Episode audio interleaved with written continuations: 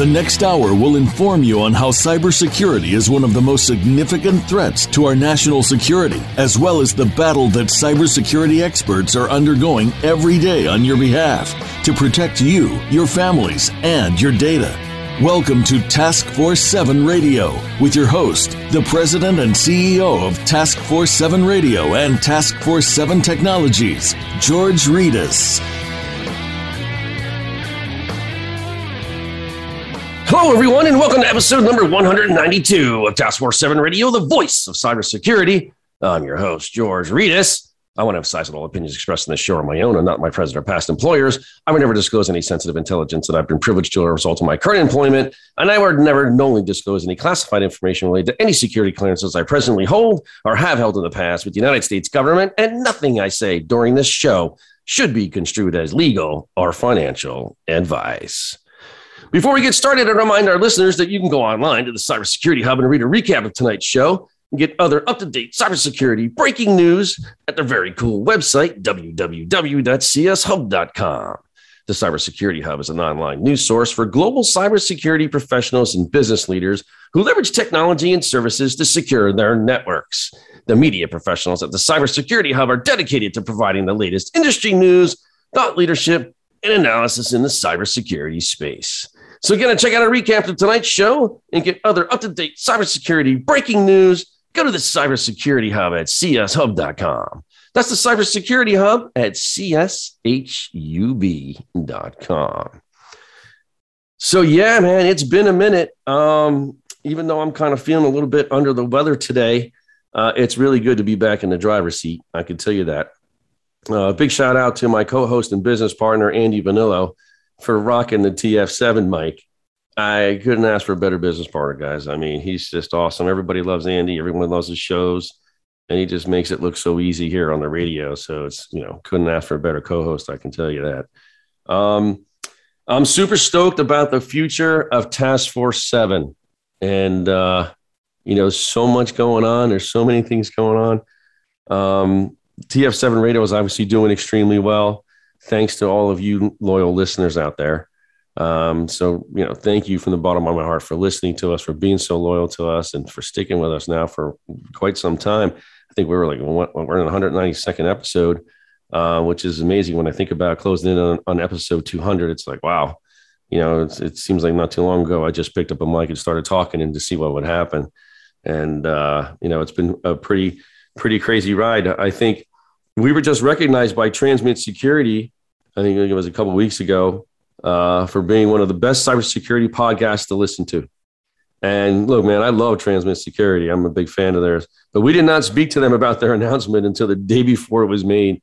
And they notified us that, hey, look, we're going to be doing this and we're going to be recognizing you. Uh, and uh, that was truly an honor, I got to tell you. I was uh, very proud of that and because uh, I, you know, I hold them a very high regard. I think they're they're, they're true professionals. They know what they're doing over there, and because uh, you know, look, a lot of times in this business, you know, the fix is in. You know what I mean? if you guys look at some of these things, I mean, you know, top five this, top ten that. I mean, I see these cybersecurity podcasts being recognized for being in like you know, oh, this is top twenty five, you know, best podcasts in the world, and then when I go look at their podcast library, they haven't posted an episode in four months you know how like you know what the hell is this wiki shit right? So but i can assure you that th- this is not the case here and we very much appreciate the recognition. So big thank you to transmit security. Uh, i love you guys man. Thank you. So also though i want to mention also that i, I think it was player.fm if i remember correctly. Sometimes i get all these mediums mixed up because there's quite a few of them now. They recently recognized us for, for being in the top 5% of all podcasts worldwide worldwide. So that's any type of podcast. This is not a, just a cybersecurity podcast, right?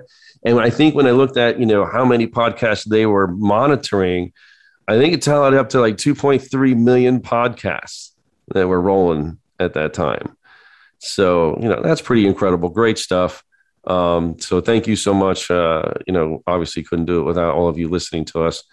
Uh, you know, I appreciate you so much, especially all of you down in Dallas area you know, keeping Task Force 7 going, man. Thank you. Um, so TF7 uh, Radio, I think some of you may know, uh, may not know, it's, it's its own company. Uh, and it's owned by TF7 Technologies. uh, which is really striving to build a vertical network for cybersecurity professionals. And we're doing a lot of posturing. You know, we're, we're trying to make sure we're successful. We, if we launch, we want to make sure that you know we're going to win. You know, and we're going to do um, the the industry a solid by bringing people together to solve really big problems. So, in addition to owning TF7 radio in our entire audience reach that we have here, uh, TF7 Technologies also owns numerous TF7 groups across various social media platforms. And this doesn't include uh, a 134,000 member TF7 group on Facebook. Um, so if you want to check that out, you can find us real easy. If you look on groups on Facebook and you look, we look for the TF7 network group, you can see it. Um, so uh, that, that's pretty cool. There's some pretty interesting things going on there. So the TF7 community is growing. Uh, it's going to be an extraordinary uh, journey as you know I, we find out where this is all taking us. Um, and we continue to fight the good fight every day here. Andy just designed our first TF7 sneaker.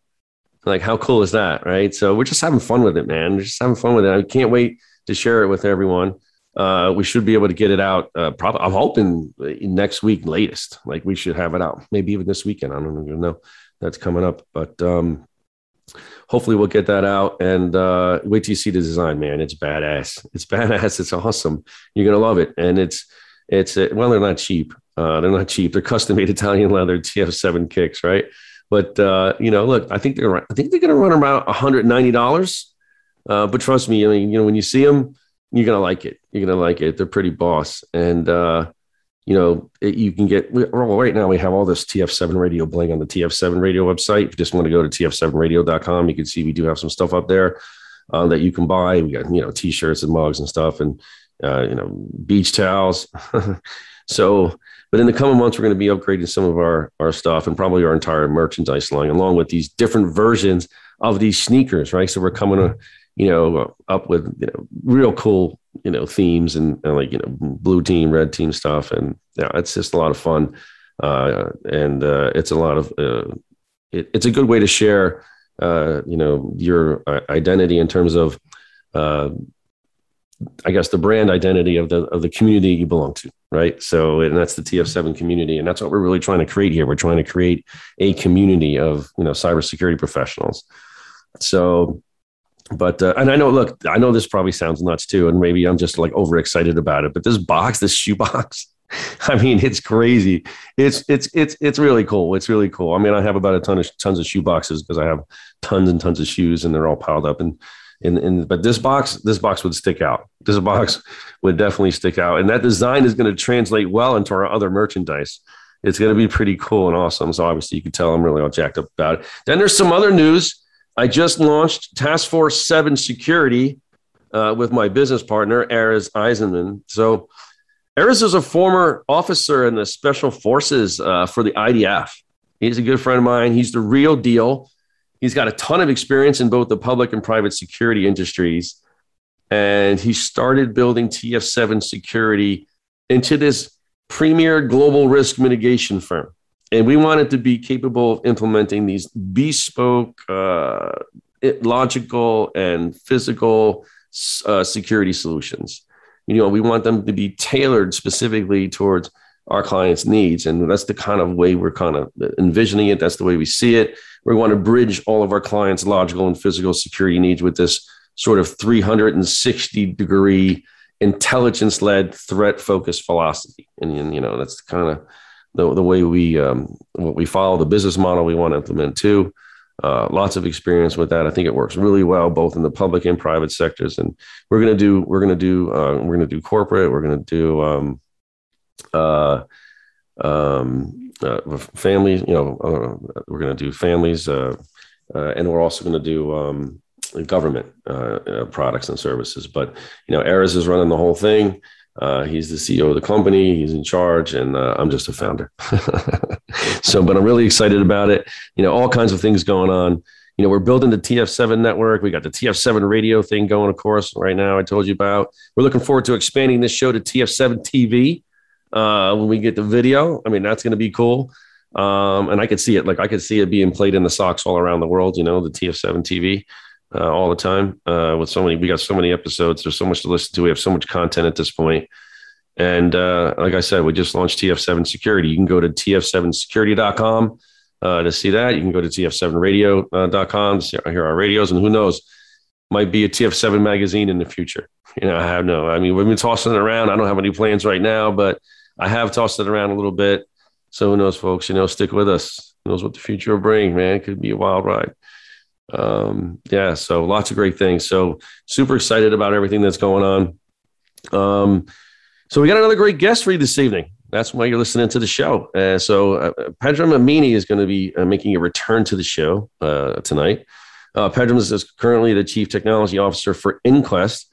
And before becoming the CTO at Inquest, Pedram was the founder of JumpShot, a solution for the identification and removal of deeply entrenched malware. So before JumpShot, he founded the Zero Day Initiative at Tipping Point, where the intrusion prevention system was invented. At Tipping Point, he built and managed the world's largest group of independent researchers in the cybersecurity industry, which is to date the predominant source of all Microsoft vulnerability discoveries. He has historically spent much of his time in the shoes of a reverse engineer, developing automation tools and processes. He is formally presented and given training courses at Black Hat and numerous other forensic uh, or infosec uh, and forensic conferences globally. I'm going to be asking him about that. I'm asking about Black Hat, I'm sure. And then he also holds a cybersecurity degree from Tulane University and is the author of the book Fuzzing Brute Force Vulnerability Discovery. So we're super jacked up to have him back tonight on the show. Pedram, welcome to Task Force 7 Radio.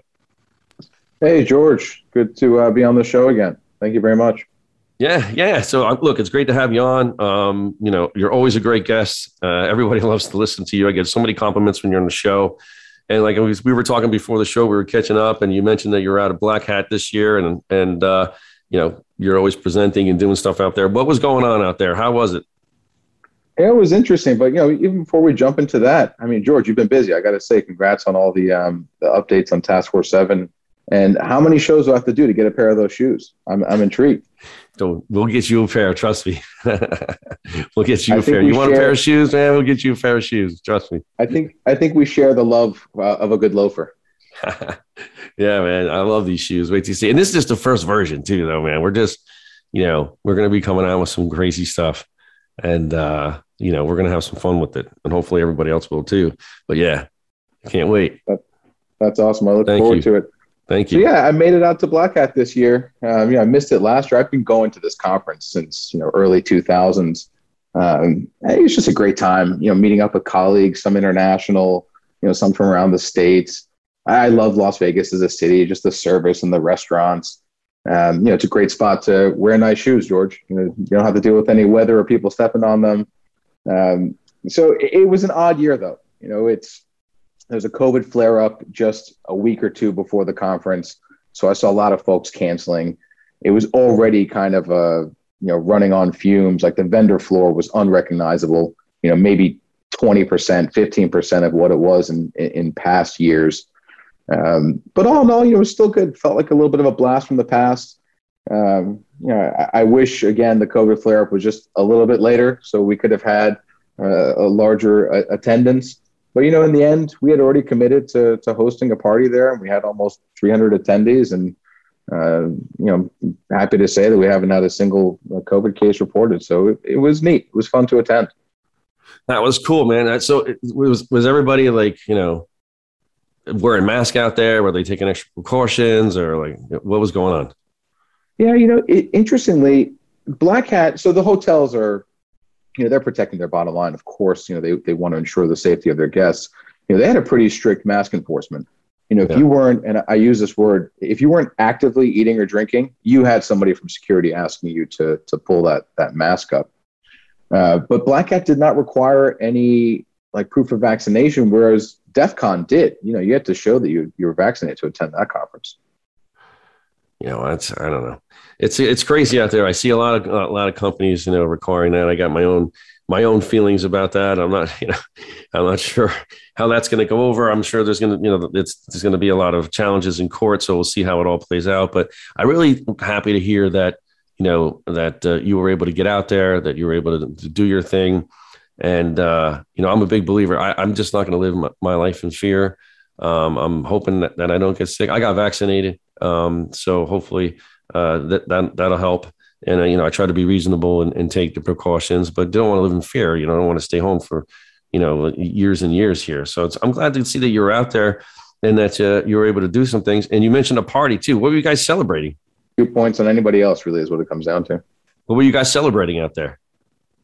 So, you know, this is the, the two year anniversary of a open research portal that we launched uh, back in Black Hat 2019, you know, labs.inquest.net. So predominantly we were, we were celebrating that.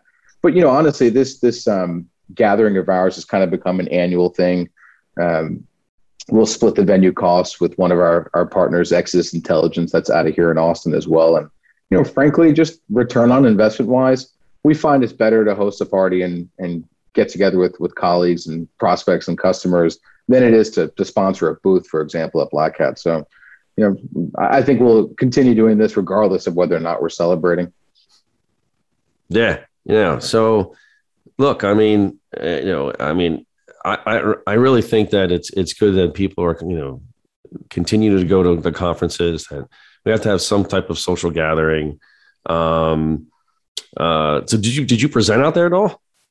No, not this year. You know, I presented at Black Hat 2019. Um, that's when we we launched the, this Inquest Labs, uh, but I, I, didn't present uh, this year we did make some big updates. You know, one of the I think actually last time we spoke, uh, I, I, touched on this this project, this experiment that we're running.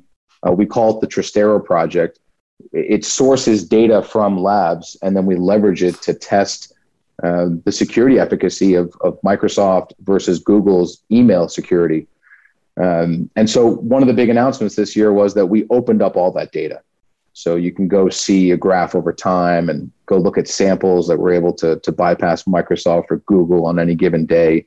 And, you know, these aren't samples that we made. It's just samples that we curated or harvested from from the wild. You know, we use this experiment to keep our, our tooling sharp and to know where to focus our research efforts. You know, we can't, as a 25 person startup, we're not going to be competing with, with, with Microsoft and Google everywhere we got to go focus on where they're not good at, and and that's where our value gets gets uh, derived from. Right, right. Well, man, thanks for the update. I want to focus a little bit on um, ransomware. I want to talk about ransomware because everyone's everyone's talking about ransomware right now, and I think it's a good topic to talk about. Um, and I think a lot of people will be interested in it. You know, why do you think ransomware is so popular these days? What's what's going on? Like, why why is it everywhere?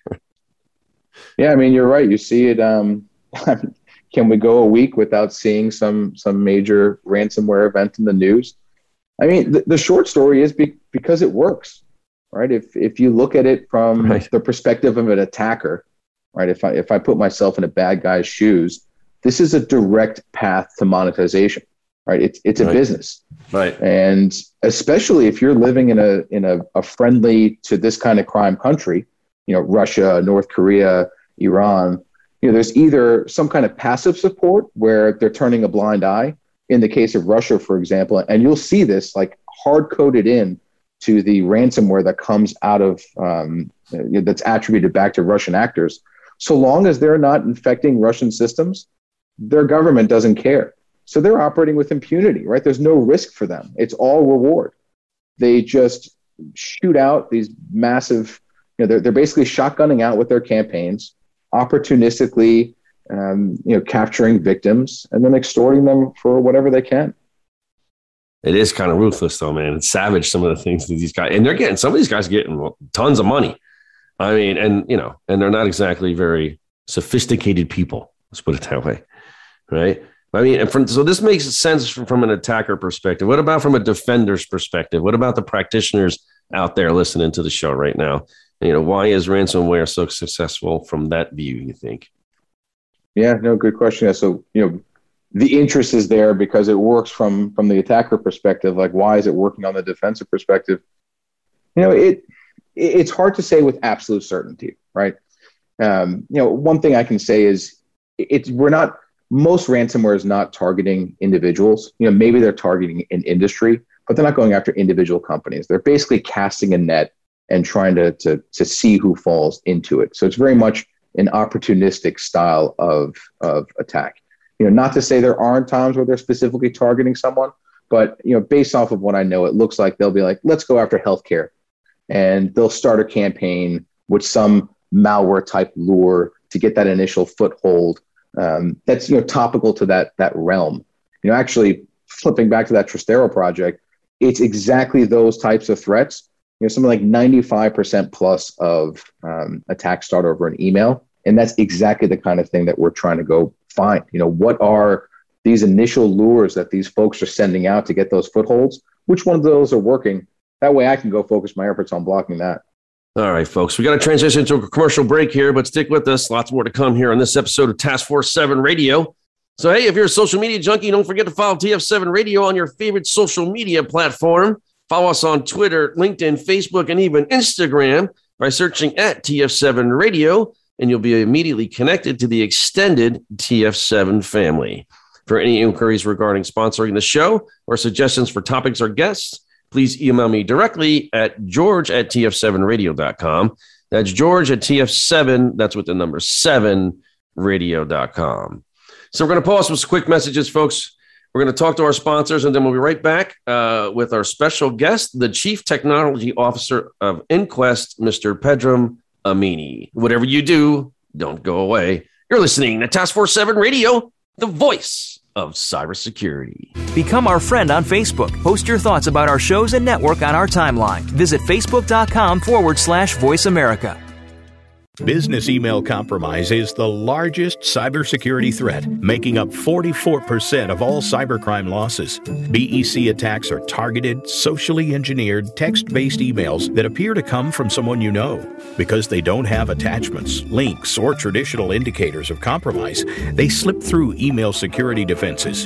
In order to stop them, you need a solution that understands the good in order to stop the bad. Abnormal Security uses a unique behavioral data science and API based approach to baseline good behavior and identify bad behavior. Because we understand the normal to stop the abnormal, we stop BEC account takeovers and more. You can use Abnormal with Office 365 or Google to protect your employees and organization from attacks that can cause financial and reputational damage. It's time for a new solution to email security. Experience the abnormal. Learn more now at abnormalsecurity.com slash TF7. As CISOs manage known malware attacks, they also contend with the unknown unknowns. With 24 7 hacker innovation, where do CISOs place their next security investment bet? Find the answer with SINET.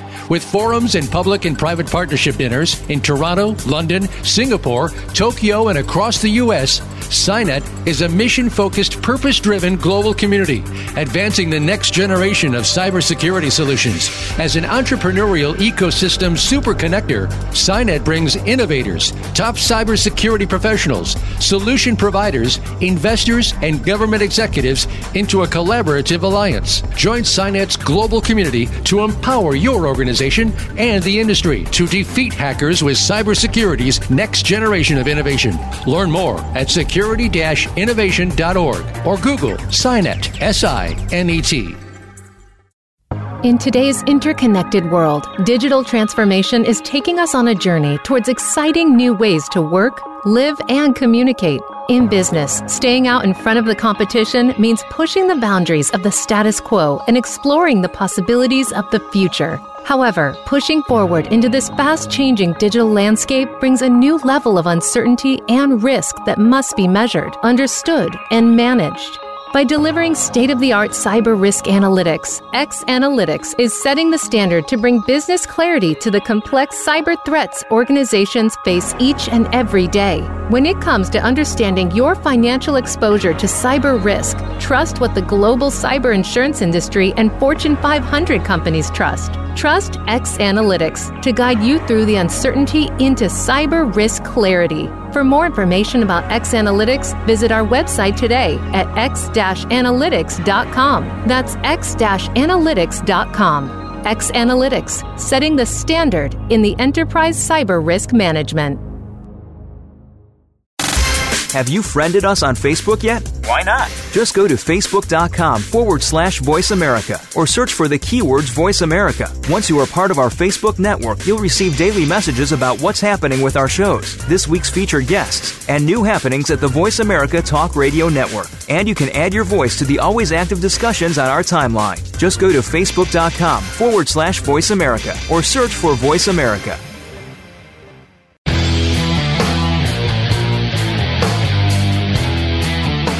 Listening to Task Force 7 Radio with George Rettas.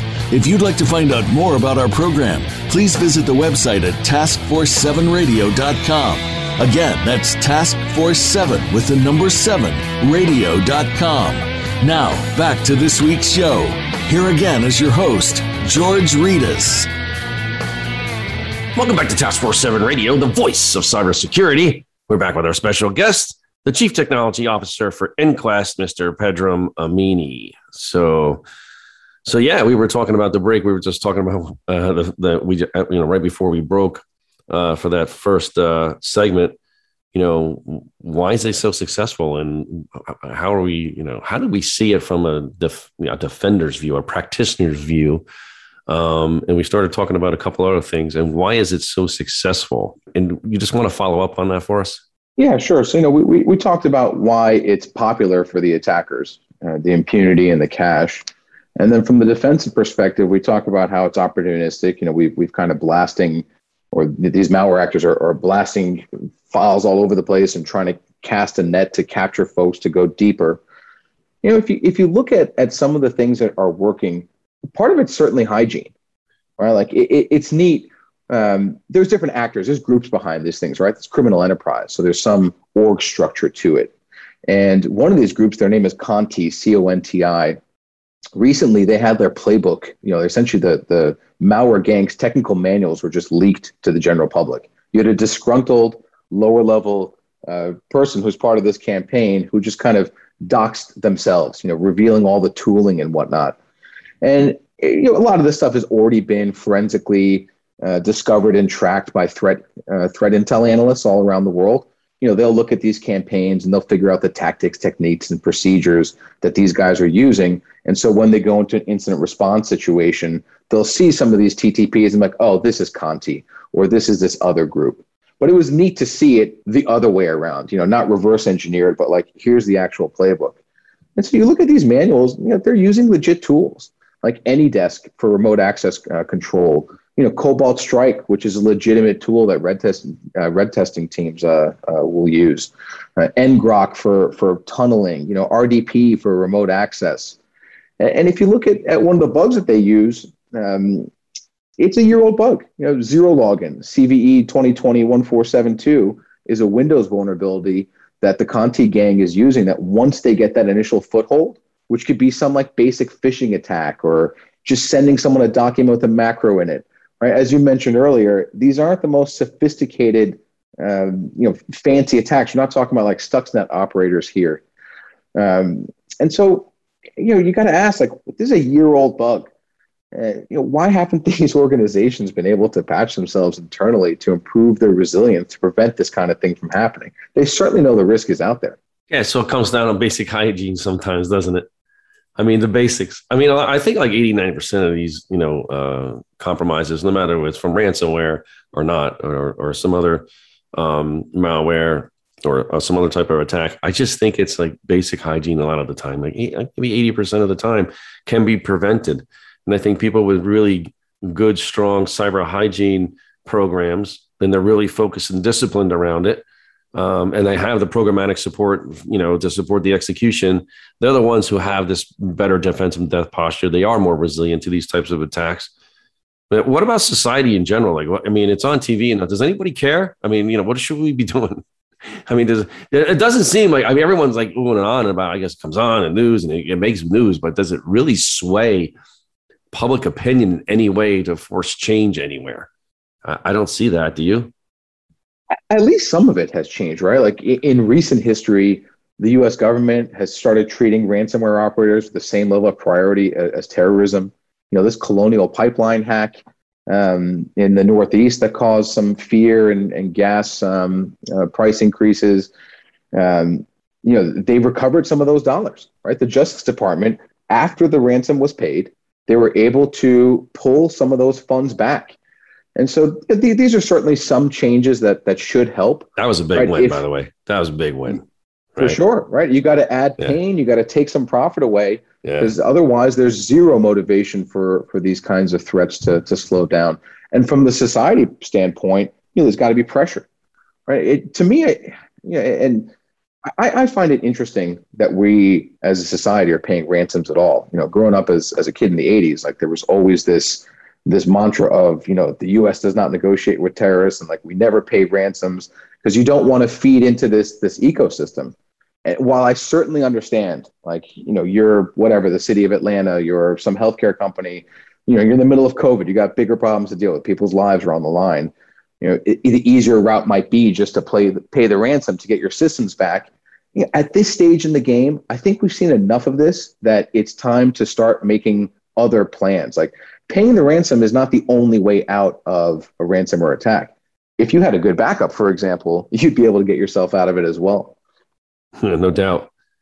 No doubt. I mean, look, I, I kind of agree with you, man. I don't when I, when I hear that people are paying the ransom, I, and especially if they're a large organization that does have the resources you know, to put these cybersecurity programs in place, uh, you know, to, to, try to prevent the propagation of, of the malware from spreading, to try to respond to it in the appropriate way, to have the backups, the disaster recovery and business continuity plans in place, to have the testing in place, all these things. I mean, there's so many things that you can do uh, from a you know a, from a cybersecurity perspective to you know defend against this type of thing, and um, I just don't see I see it happening in a lot of these places. A lot of I mean, especially the I mean the lawyers just seem to be fine with it.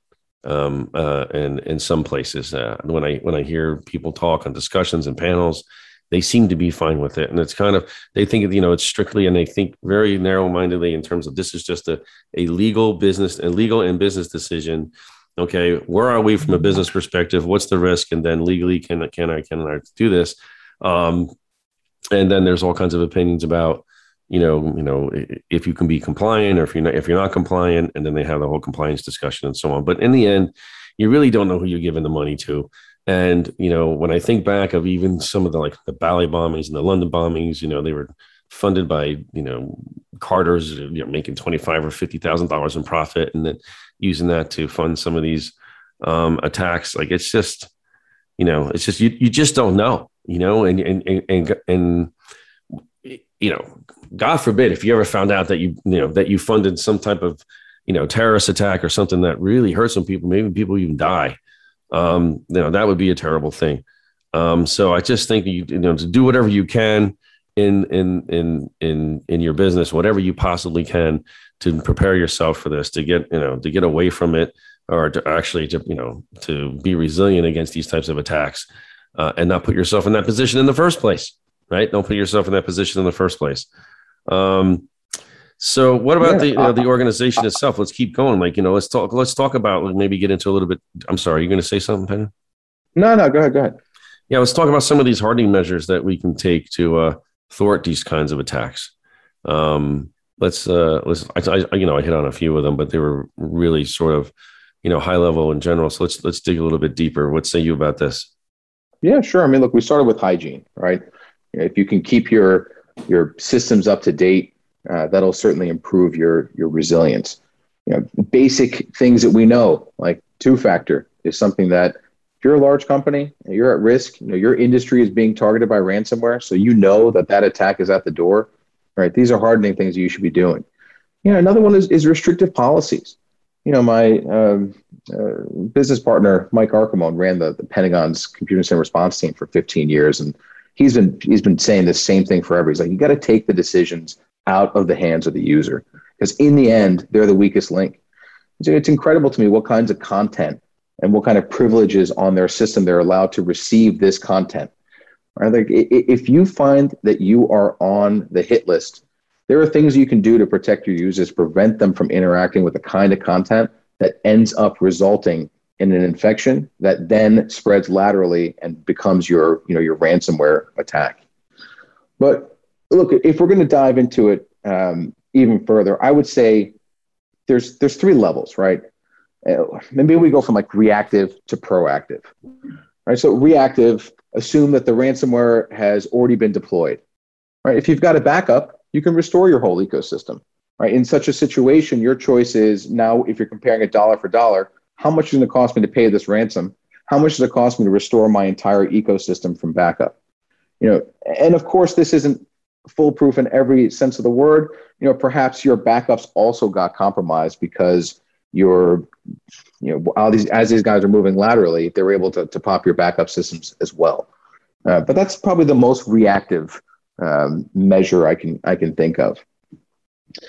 You know, if we move up uh, the timeline, you know, perhaps between when the initial entry has been gained by these attackers, but before they've done that lateral movement and eventual locking of your of your files, um, you know, detecting that lateral movement might be able to prevent the actual ransomware from hitting in the first place, right? Though this is a little bit more complex. You know, there's a time limitation here. Requires a little more of an advanced team. Uh, this is where threat intelligence can play a really good role. You know, these folks in, in the TI space are doing a good job enumerating the infrastructure that these folks are using for operating these campaigns.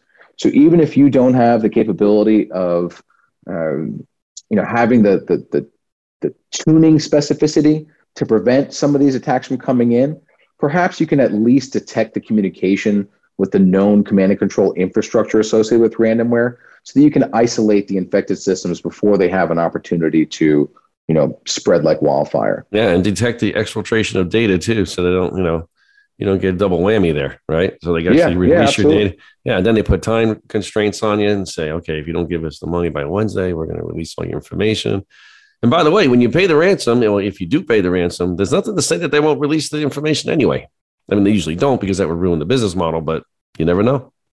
Yeah, yeah, or who else they've given it to, or you know, where it's being stored for future usage. It's digital. Right, right. So you don't know. Um, yeah. yeah so, so, we've got. So, so you got reactive. I've I've already been owned. I got a backup. You've got a little bit more less reactive, a little more proactive. They're in, but they haven't deployed yet. I'm going to stop them from spreading, stop the cancer from spreading. And then, you know, probably, in my opinion, at least, the, the best thing you do is put a bigger wall up front. You know, stop the people who are looking for a foothold to use that analogy with, you know, you don't have to be faster than a bear. You got to be faster than everybody else running away from the bear, or at least the slowest person running away from right, the bear. Right, right, right. If you assert that these guys are targeting industries, um, so long as you don't fall victim to the amount of time they've dedicated to attacking your industry, you know, that wave will pass um, until the next one. So if you can stop it at, at the foreground, like don't let these attackers talk to your users, whether it's through you know phishing or or whatever. Um, so I think stacking defense is there. You know, if you look at you know, average enterprise is probably on Microsoft O365. You know, a lot of them have advanced threat protection enabled. And even with all those bells and whistles, there's still like a 10% gap. You know, this is actually something we cover uh, with this Trystero project. You know, we're measuring this every single day. Just take all the stuff that we see in the wild, many of which leads to ransomware, feed it through a bunch of accounts that we control and see who's good at blocking what. So, you know, add more there, add a secure email gateway, you know, add a product like Inquest, stack it up to the point that you've drastically reduce the amount of content that's reaching your users who are over 90% of the time, that's where it begins. Some user has been coerced into interacting with a website or an email or a file that they should have never been interacting with. So tell me a little bit more about that. I know we talked about Trystero in the beginning of the show. Um, how does that tie into to, to the ransomware discussion that we're having right now? Yeah, sure. Right. So, yeah, again, the the vast majority of these attacks they start with an email. Some right. somewhere down the line, someone got an email that they either clicked on a link and entered their credentials into a you know a fake um, login, and those creden- harvested credentials were, were used to then get a foothold, or they interacted with some some file that was was sent to them.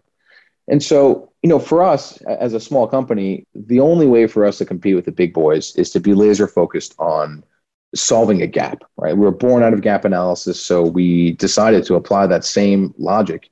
Let's go see where the where, where the holes are, where the where the faults are in the most commonly deployed um, technologies, and that's what the Trystero project is entirely about, right? We we from multiple locations. We're looking at a few million files a day, and we leverage our own um, you know, machine learning stacks and, and product to dog food and isolate what we know to be known real world malware that's emerging and evasive in the sense that it can buy it can at least get to your email spool if you're a Google or Microsoft customer. You know, from there that allows us to see what these campaigns operators are doing and they change their tactics, you know, over time. But by focusing on the portion of it that we know is successful, it's a much smaller uh, challenge for us to track. And if anybody's interested, you can go check out all this data. We we just published it, you know, uh, this blackout earlier this month if you go to labs.inquest.net, there's a big tile there called Trystero, and you can dig through the graphs and you can see them comparing over time. Um, you know, it's neat. But but to do this, the key is you've got to pull in data at scale. Like you've got to really get a, a good statistical sampling of the malware corpus that's just out there. And what in this in, in terms of the scale, what are we talking millions here? Yeah, absolutely. You know, you, you need to be looking at an order of, of, of millions of samples um, which what, hands, what happens there is that'll get pruned down, right? If you look at the stats, for example, on um, on that Trystero page, you know we're not pumping a million samples through Microsoft and Google every day. You know, we take those million samples, we do deduplicate them. A lot of them are just different iterations of the same exact threat. Can't deduplicate it perfectly, uh, but it we reduce it from you know millions to a couple thousand a day that actually we use for testing. And Yes, you, you take you start with millions of samples that you collate from you know all over the world. You know, some are, are open source sources, some are crawling, you know, some are through partnerships, some of internal. Uh, but then you distill this down to you know maybe a couple thousand a day when you deduplicate you know the, the various copies of the malware. And then we'll take that and we feed this through the, the Microsoft and, and, and Google pipes that we've set up to see which ones go through. And in the end, we end up with you know, typically dozens of samples that we know are capable of that day being able to reach the user's inbox. And so that's where we focus our efforts. That's what we look at. And that's the purpose of the Trystero project is to surface the samples that you should be focusing your attention on because you know they're capable of reaching your users. So this is pretty interesting. How do you choose the samples? Yeah, it's a good question. You know, um, we we look at everything, um, all, all sorts of file types. So executables, documents, scripts and archives. You know, one of the newer things that folks are doing is instead of sending phishing URLs inside an email body, they'll put it inside of a file, right? That's bypassing any security product that's doing like URL rewriting of URLs within the email. That's not going to apply to with URLs that are inside the actual file attachments. So attackers are kind of stuffing their indicators deeper into layers that make it a little bit more difficult for for folks to see as it's you know going across the wire, so to speak. So, what kind of outcome are you looking for here? Like, what what is the what is the the desired outcome, or you know, or what are you know what are the what does a typical outcome look like? Yeah, I mean, basically, yeah. So, one of the natural questions that folks always ask me uh, as an initial question when I tell them about this experiment is, "Who's better?" Right? Is is Microsoft better or is Google better? And I can give, it's hard to answer this question. You'll see why I'll, I'll dive into it, but I can give one definitive answer.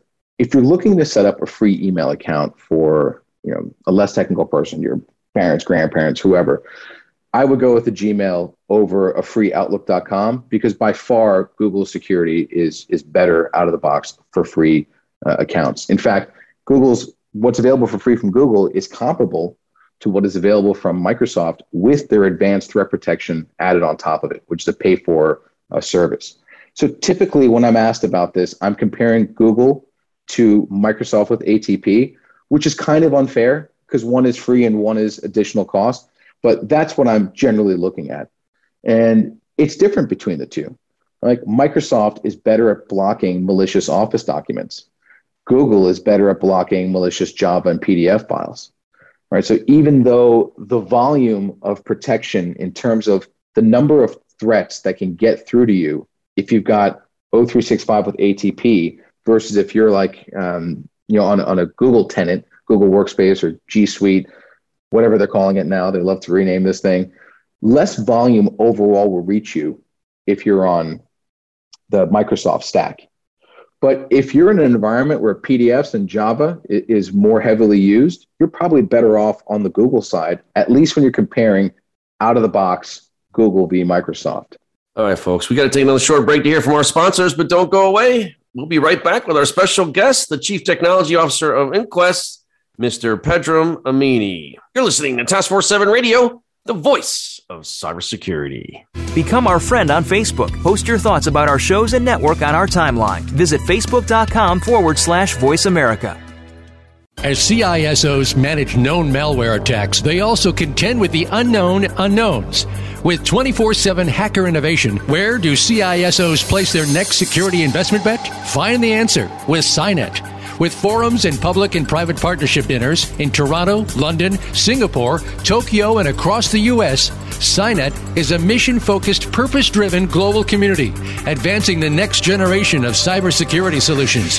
As an entrepreneurial ecosystem super connector, brings innovators, top cybersecurity professionals, solution providers, investors, and government executives into a collaborative alliance. Join SINET's global community to empower your organization and the industry to defeat hackers with cybersecurity's next generation of innovation. Learn more at security-innovation.org or Google SINET, S-I-N-E-T.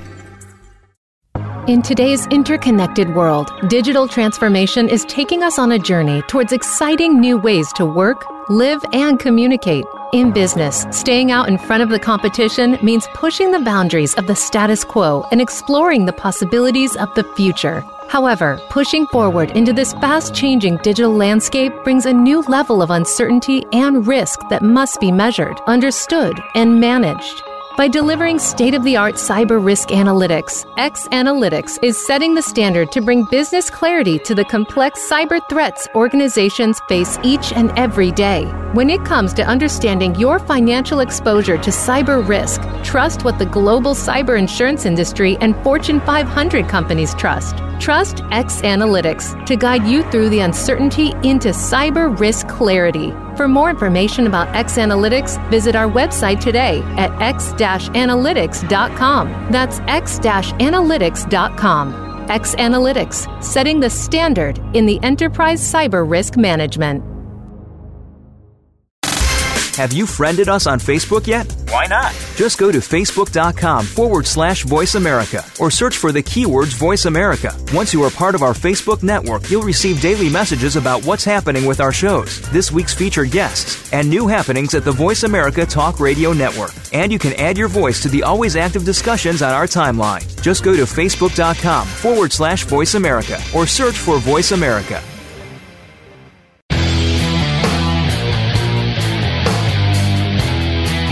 You're listening to Task Force 7 Radio with George Rettas. If you'd like to find out more about our program, please visit the website at taskforce7radio.com. Again, that's Task Force 7 with the number 7 radio.com. Now, back to this week's show. Here again is your host, George Rettas. Welcome back to Task Force 7 Radio, the voice of cybersecurity. We're back with our special guest, the Chief Technology Officer for Inquest, Mr. Pedram Amini. So you're talking about testing Google and Microsoft, but but not with any additional security services on top. And what about the folks out there that want to measure their their specific gap, uh, where their full stack of email security mitigations are in play, that type of thing? Yeah, you know, it's a. I mean, not only is that a good question, but it's one that I've heard many times um, in talking about this, and it's actually because of that that we ended up implementing um, an automated daily security control check based off of this data. So, you know, if you look at this as three phases, right? One is curation. Every day, pull in the the data from the field, uh, all the samples from the field. You know, stage two is testing. See which ones get through the providers. Then this next level of stage three is all right. Well, now that we know it gets through, let's test this for any individual person's um, corporate security account. Right? Just give me an email address, the forwarding rule, and I'll I'll hook this test up to it. So yeah, it's, it's just a natural progression of the dialogue that we've had on on this uh, this Trystero project. So what happens is at the end of that, we will produce a daily report. Right. So if you want to see, all right, of the subset of today's daily malware harvest that can get by my provider and get by me and all the bells and whistles and things I put in between, uh, we'll provide a report on that daily. So things like what are the file types that are making it through? Is it documents or is it executables? Is it zip files? Um, what are the labels or the heuristics behind those detections? Is it macro-borne malware? Is it remote access trojans? Is it ransomware? And you know, finally, what's the best uh, AV or EDR product that might have helped you close that day's particular gap? Right. So if we discovered that 50 samples get, get by Microsoft, and then we send all those 50 to you, and 30 of them get through uh, based off of your security stack. Of those 30, you know, maybe Symantec or Avast had the best overlapping coverage. So that might have been the best play for that company to have as, as a backup. So what's the next step you take from there typically? Like how's this all play out? What's what's the end game? Yeah, sure. I mean, you know, we we started this we started labs as we just needed to, right? We we had to build this apparatus to be able to to deal with malware at scale. And then we decided to open up a, a big portion of it to the just general public, you know, kind of crowdsourcing, giving back to colleagues. We got like a hundred guys in the Slack channel all playing with this thing and you know trading notes and all that. Uh, but you know, in the end, of course, this is a business. So when you take that and then you demonstrate to someone what their gap looks like, you know, obviously the next course of conversation that we hope to have is, well, you know, how can you guys help? And you know, typically from there, we can do a pilot with someone for as little as a, a single mailbox. You know, we're not a secure email gateway, so not to change MX records and make this massive network control change. Um, you know, it's very simple API based installation. You can add a single user and just take a look at it. You know, there, there's two things that we'll do typically. Um, when we start, we don't like to block emails. We like to just decorate emails. We'll add like a colored banner to the top of it, you know, trying to be like a, a security guy on your shoulder. Like I'll get an email and I'll just look at the domain name or just look at the spelling or look at the fidelity of it. And in an instant, I know this is something I shouldn't be interacting with. But secure, non-security practitioners don't have that like sixth sense when it comes to it. So we try and give that to them by way of a colored like traffic light banner at the top of it. But beyond that, you know, once the customer is comfortable with with what we're doing in terms of bannering, you know, we like to turn on uh, blocking. You know, again, going back to Mike's quote, you got to take the decision out of the user's hand. The best way to do that is to not deliver the email to them, not just give them a warning about it. Right, right. Well, brother, we're out of time. Uh, this was went, went real fast. Uh, you know, we probably went over a little bit, but that's okay uh, it's my show. I'm doing what I want. But I appreciate you. Uh, awesome. Appreciate you coming on, man. And uh, you know, I hope you come back again. We got to get some panels going. We got to get some panels going. Maybe, um, maybe at a conference or something. Um, but yeah, we'll talk about it. Uh, but uh, I really appreciate it. Thanks for coming on. All right. Thank you very much. Always a pleasure. All right, folks, it's time to go. But before I do, I want to remind our listeners to visit the Cybersecurity Hub to read a recap of tonight's show and get other up to date cybersecurity breaking news at www.cshub.com. That's the Cybersecurity Hub at cshub.com. Thanks for tuning in. You're listening to Task Force 7 Radio, the voice of cybersecurity. Stay frosty out there.